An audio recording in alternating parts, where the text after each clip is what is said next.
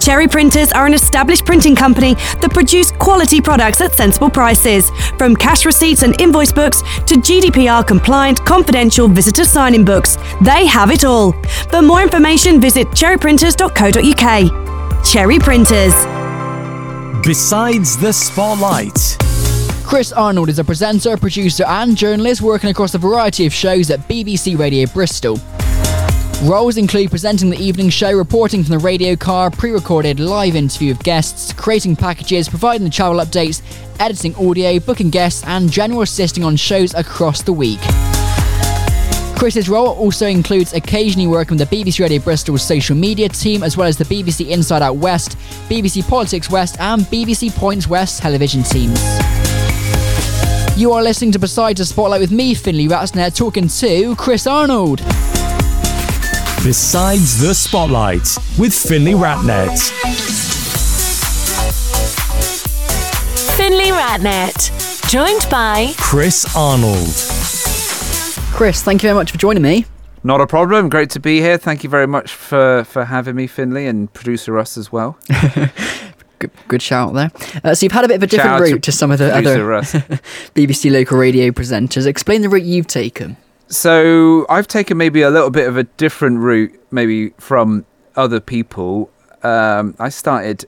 Uh, well, I've been interested in radio for a long time. I remember as a young lad, you know, I had a little sort of portable radio that I turn on on my bed on my bedside, and I listened to Steve Penk on Capital doing like prank phone calls, and I remember just enjoying radio. And radio's always been like uh, like a nice companion. And I've always wanted to work in radio. Uh, When I was a student at university, I did um, student radio. I was in Sheffield, uh, and re- I, I only did that in my final year. The first few years, I spent too much time drinking and uh, going out and enjoying myself. But I started um, doing a student radio. I was very late to sign up. I remember on the day I showed up and um, there was only one slot left, and it was Saturday morning, like the first slot. Of course, uh, as a student, that's uh, you know you usually like to go out quite late on a Friday, but I was like, I'm going to do this, and I ended up doing student radio for a year.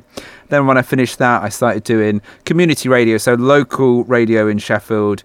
Uh, it was Sheffield Live that I I managed to get into, and I was really keen to try and do stuff with BBC Radio Sheffield, and I was emailing them, knocking on the door, but I never really managed to get through to them there.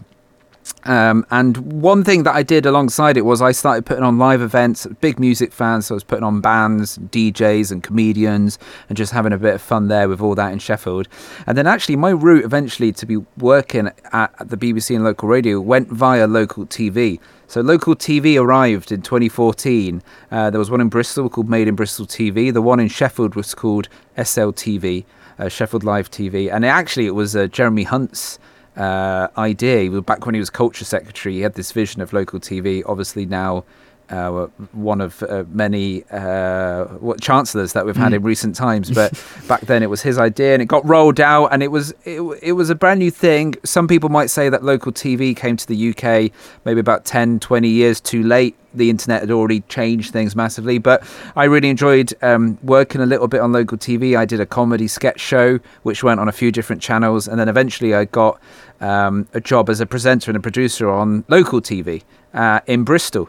Uh, on Made in Bristol TV, and while I was working there, I there was a bit of crossover with the other media organisations, and eventually I ended up freelancing with BBC Radio Bristol, and I basically started doing like reporter type stuff um, for the breakfast show.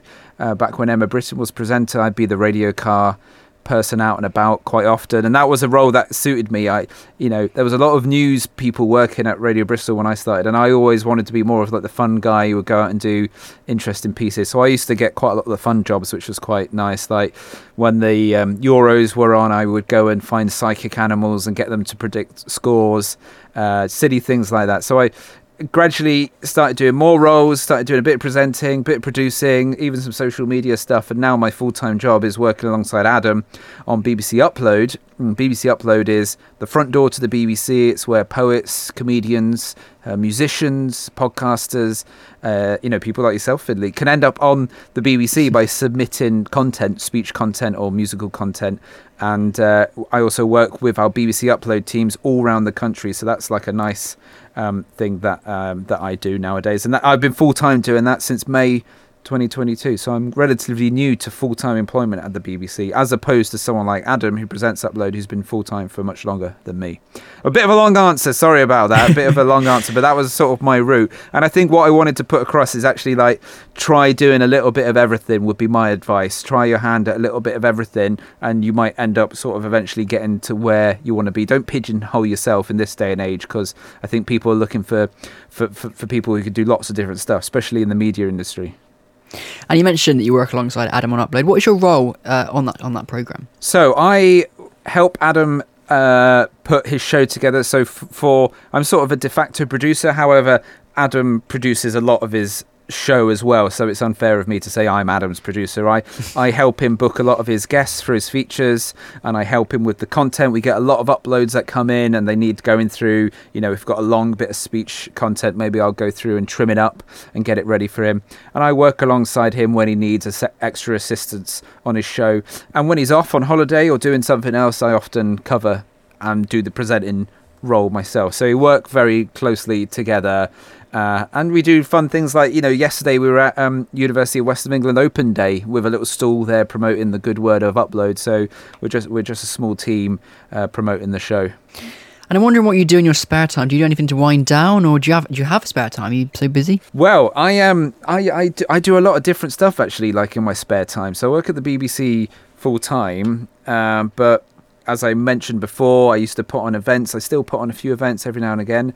I'm a, I'm a DJ, so I DJ a lot of events. Uh, at, at one point, I was like a full time DJ, you know, about sort of seven years ago. I was a full time DJ trying to make more of a way into media. Nowadays, I still do a lot of DJing, but work full time in the media. I also do a bit, of, bit of stand up comedy as well.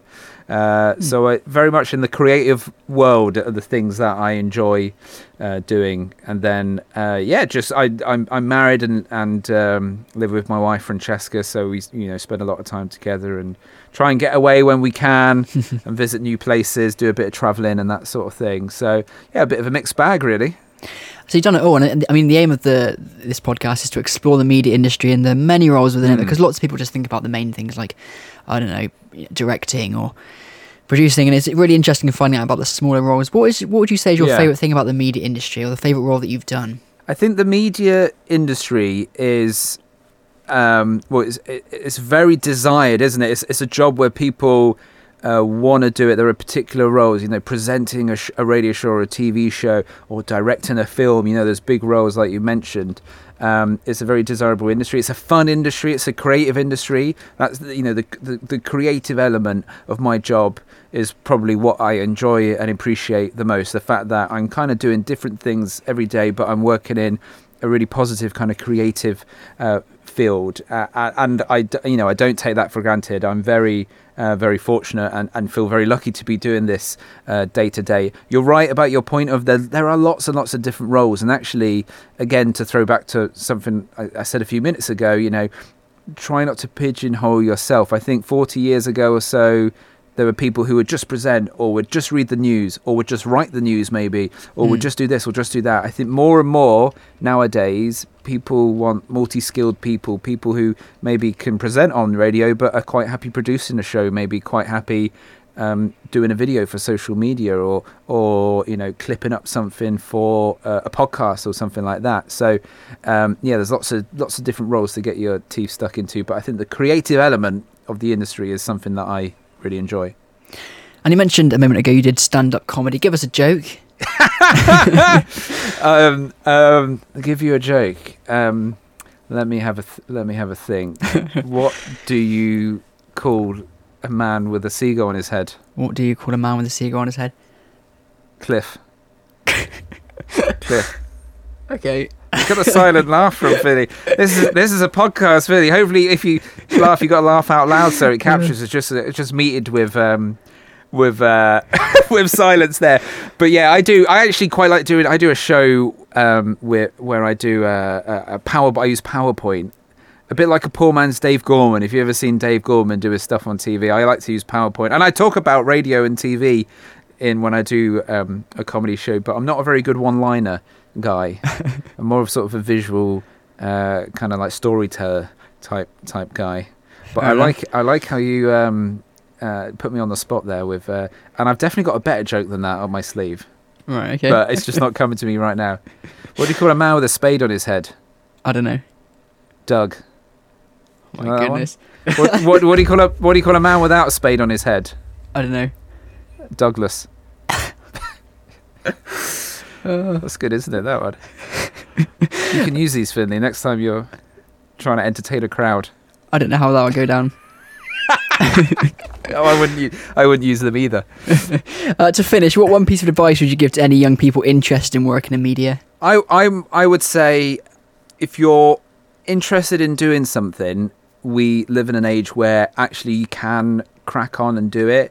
You know, 40 years ago, if you wanted to present a show, you would need to spend, you know, hundreds, thousands of pounds on equipment Mm. and work your way up the BBC or whatever. Nowadays, if you want to present your own podcast, you you can, and you're proof, Finley. You're doing it right I now. am. You know, I don't know how much all your equipment costs, but it's feasible to save up a bit of money and do it yourself.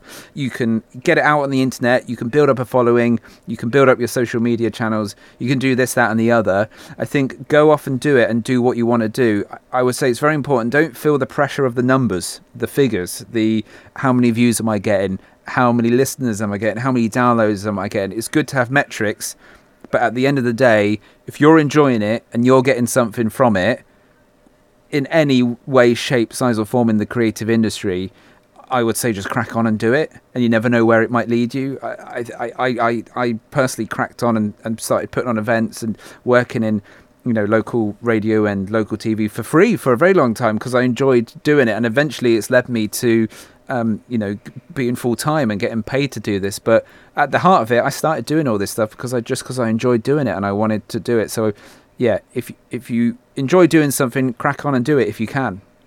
Chris, thank you very much. Not a problem, Finley. Thank you for having me.